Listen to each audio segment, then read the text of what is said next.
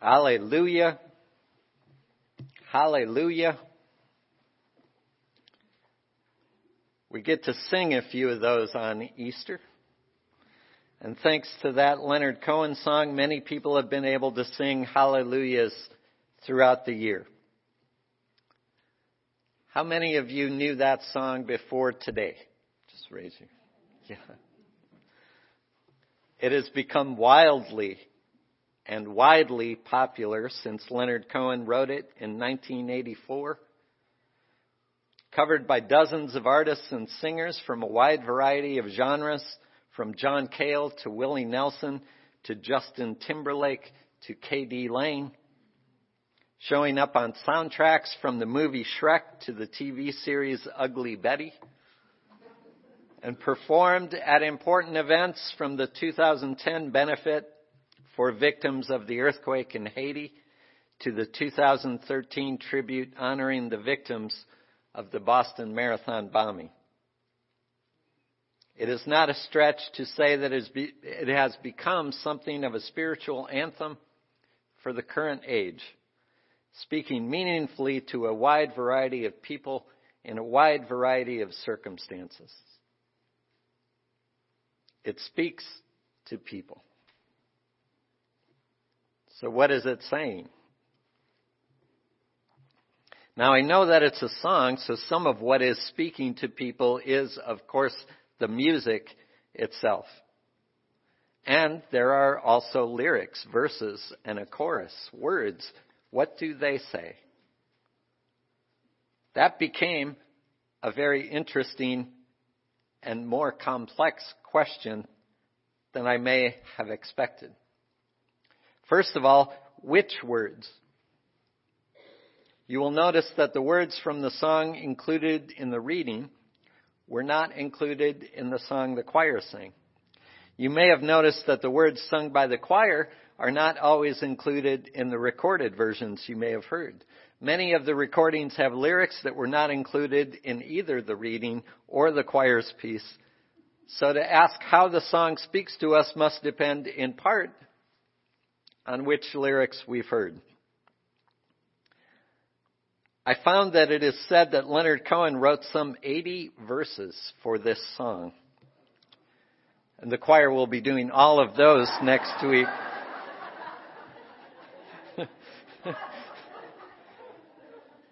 Eighty verses, only about 14 have been performed and or recorded in a variety of configurations by Cohen himself and other artists. Some, which you have not heard today, continue the biblical allusions begun in the first verse, referring to King David and to Samson from the Hebrew scriptures. Some explore the more personal story of love and loss, mixing the sensual and sexual with the spiritual. All are pointed toward this chorus that is at once poignant and pensive and powerful. Asked what his song meant, Cohen said, This world is full of conflicts and full of things that cannot be reconciled. But there are mom- moments when we can reconcile and embrace the whole mess. And that's what I mean by hallelujah. And at this point, on this Easter Sunday, about five minutes into the sermon, looking at the cover of your order of service and the title emblazoned there, I fully expect you to be asking yourself, but with a question that is directed really toward your minister, so what about Jesus? This. Hallelujah. A contemporary song a composer who was alive less than three years ago, a performer who was accessible to interviewers and researchers and biographers. And yet, individual experiences and interpretations of this song are just that individual. Where you first heard this and what verses you heard may deeply influence your experience of it. It is tempting and indeed I am tempted to argue for an official version of this song, to make a case that the version I originally heard performed by John Cale is the real version, to argue that without certain connecting links it doesn't hold the power that it could have, I was convinced, in fact, that Cohen had a single version in mind, that he would be able to clear things up. But then I found that he performed it himself in a variety of configurations, that he indeed wrote the verses that I suspected may have been counterfeit, that my view of this song, while meaningful to me, does not hold any more authenticity or purity than someone else's version and that I can still cherish the fact that it is meaningful to me. Now consider Jesus, an ancient figure, a prophet who lived more than 2,000 years ago, a rabbi, teacher who wrote nothing down and lived far from the seats of power, with accounts of his life and teachings similar to one another in some instances and incongruous in others, recorded many years after his death. It is tempting for many to search out, and indeed many have argued for an official version of the story of Jesus, to make a case that the version they have received is the real version, to argue that without paying attention to the passages that are most important to them, the story doesn't hold the power that it could have.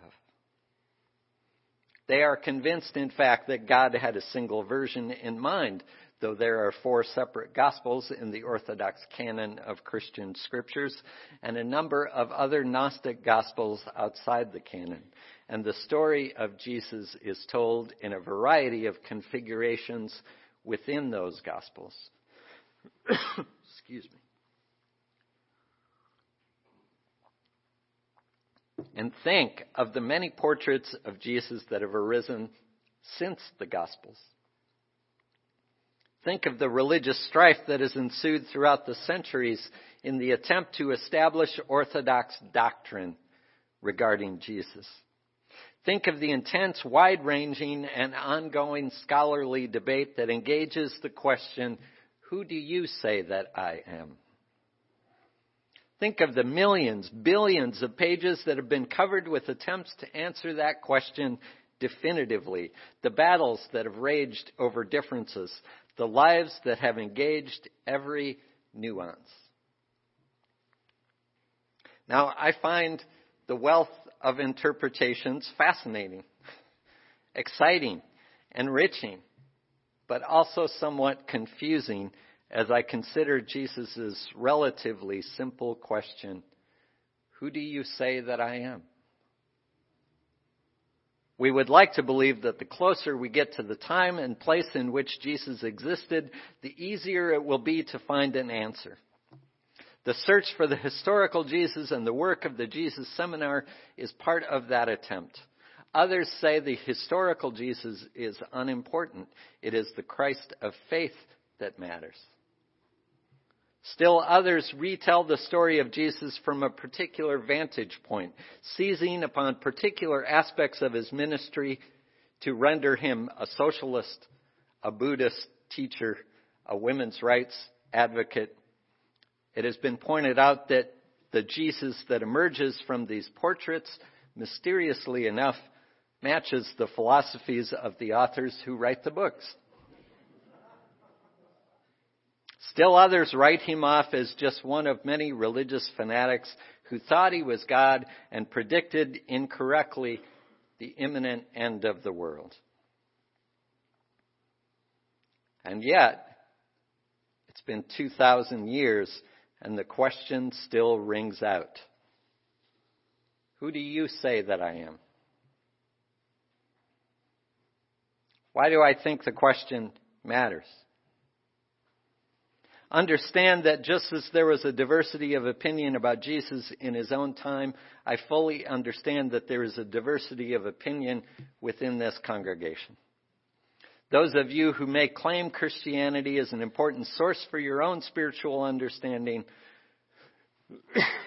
for whom the life and teachings of Jesus are important, in your own personal journeys have developed a variety of interpretations. And there are those for whom questions about Jesus are simply not relevant. You would not declare Christianity to be a source for your own personal understanding of life and your place in it, nor do you particularly care about Jesus' teachings, except as they may overlap with the wise counsel of many spiritual and secular teachers throughout history. So, why this sermon? A couple reasons. First, I think we should be aware of the fact that the answer to this question about the identity of Jesus was pivotal in the history of both Unitarianism and Universalism. Unitarianism rejecting the notion that Jesus was somehow of two natures celebrated the full humanity of Jesus, seeing his life as a model and his teachings as beautifully resonating with the truth that resides within each of us, the truth that only awaits such an expression to be recognized. Universalism celebrated the love that Jesus taught and displayed in his life and affirmed that such a love was available to all and embraced the whole of creation.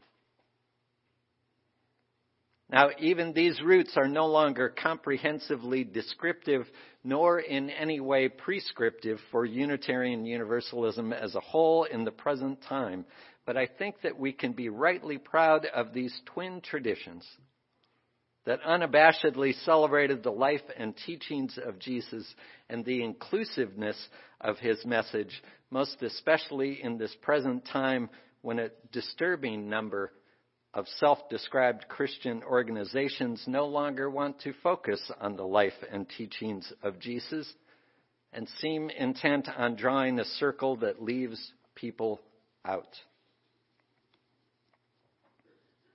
And the other reason I wanted to do this sermon is that beyond specific religious beliefs, the figure and story of Jesus is ubiquitous in this culture. It is spilled well outside any particular church to find its way into every type of artistic, political, and societal expression we have. Whatever we might take from it individually, there is little doubt that people have been drawn to it, wrestled with it, and often found meaning in it over many centuries. And returning to where we started, there will be those who tell you that the way you approach it, or the meaning you find in it, or the interpretation you have of it is not the correct one, not the real one, not the original. I am inviting you, if you are drawn to do so, and again, I realize not all of us are drawn to do so, but I invite those for whom this story is captivating or inspiring or challenging or meaningful to explore and decide for yourself what it means to you. Not only the story of Jesus, but specifically the story of Easter.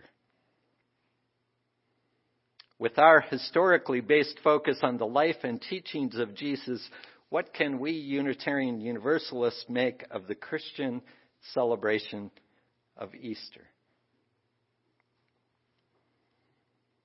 The story of Easter is not a simple story. Hallelujah is not a simple song. It's not a simple story of defeat or of triumph but a paradoxical blend of both.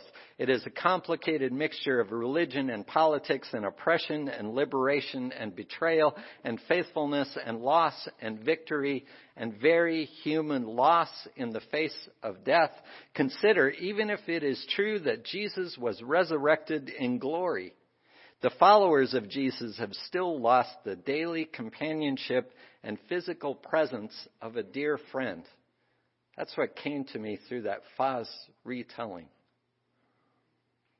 Loss in the face of death and hope in the ongoing struggle of life. It is a human story and one that does not have a simple moral. The message of Easter is not a trivial one. We may approach it from a variety of directions and we may reject the accuracy of the details of the stories in the gospel entirely. But I think it would be a shame if we ignored the power of a piece of its message that in the depths of despair, a new day can arise. Retired Episcopal Bishop and author John Shelby Spong points out that Easter for him is not a specific event, but rather Easter describes that something that happened between the crucifixion, when the apostles had utterly abandoned Jesus, to Pentecost, when they came back together, empowered to take up the cause of Jesus in the face of persecution and martyrdom. The strength of their conviction was such that no threat or fear could now separate them from the God they believed they had met in Jesus. He writes, in Jesus for the non religious. What is it that you and I could proclaim with such conviction? What is it that has revived you when it feels like you are entombed in despair? What is the burning coal that can provide warmth for a cold, desperate world? What is it that assures us, even when our very breath is being squeezed out of us by the pain of broken relationships, failure, anger, sickness? What is it that assures us that abundant life awaits us still if we but take another step? What causes us to sing even when we are feeling cold and our voices crack like ice? What allows us to reconcile and embrace the whole mess? What calls us to courageously, even when it feels like it's all gone wrong, to courageously stand before the Lord of song with nothing on our tongues but hallelujah? Do not hesitate to bring your broken hallelujah here. We all bring some broken things, songs and dreams and long lost hopes, but here and together we reach within. As a community, we begin again, and from the pieces, we will build something new.